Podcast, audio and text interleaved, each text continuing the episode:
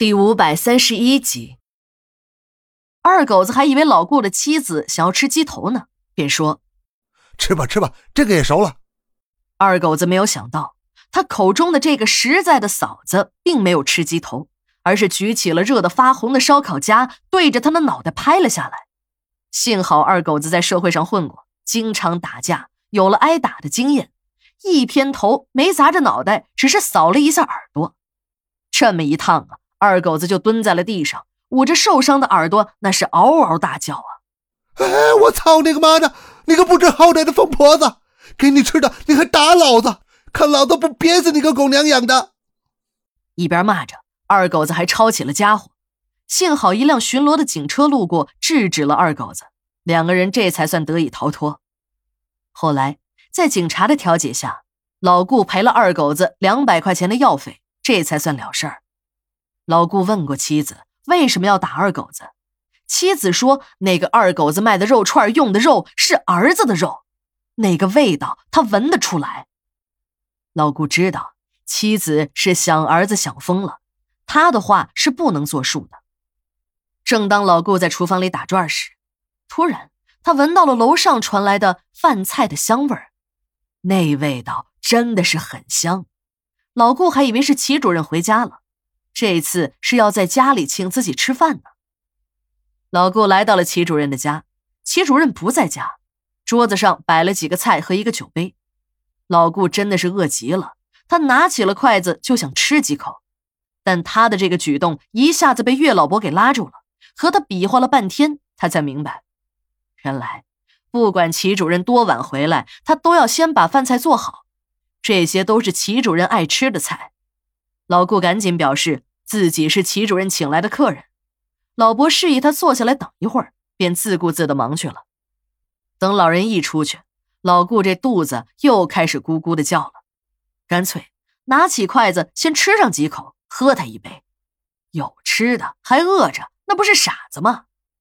想到了这里，老顾开始吃了。这些菜中，他最爱吃的就是那个爆炒干尖了。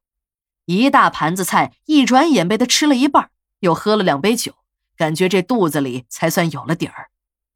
老顾刚才太饿了，都没吃出那菜的味道，便又夹了一块放进了嘴里。这时他感觉嘴里有一股怪怪的味道，差点没让他把刚才吃的全都给吐出来。他感觉身体有点不舒服，便回家睡觉了。睡梦中，他又听见了儿子的说话声。可找了半天也没有儿子的影子。这时，儿子笑了：“爸爸，我在你的肚子里啊。”当一个研究死刑犯行刑前心理状态的课题组进驻解剖中心之后，我才知道这十几个死刑犯已经成了小白鼠。接下来我要说的是和死刑犯近距离接触的日子。这殡仪馆的解剖中心被临时征用了。这里成了羁押重刑犯的监所，这里面羁押的犯人再有一步之遥，就会进入殡仪馆的火化室，了结他们罪恶的一生。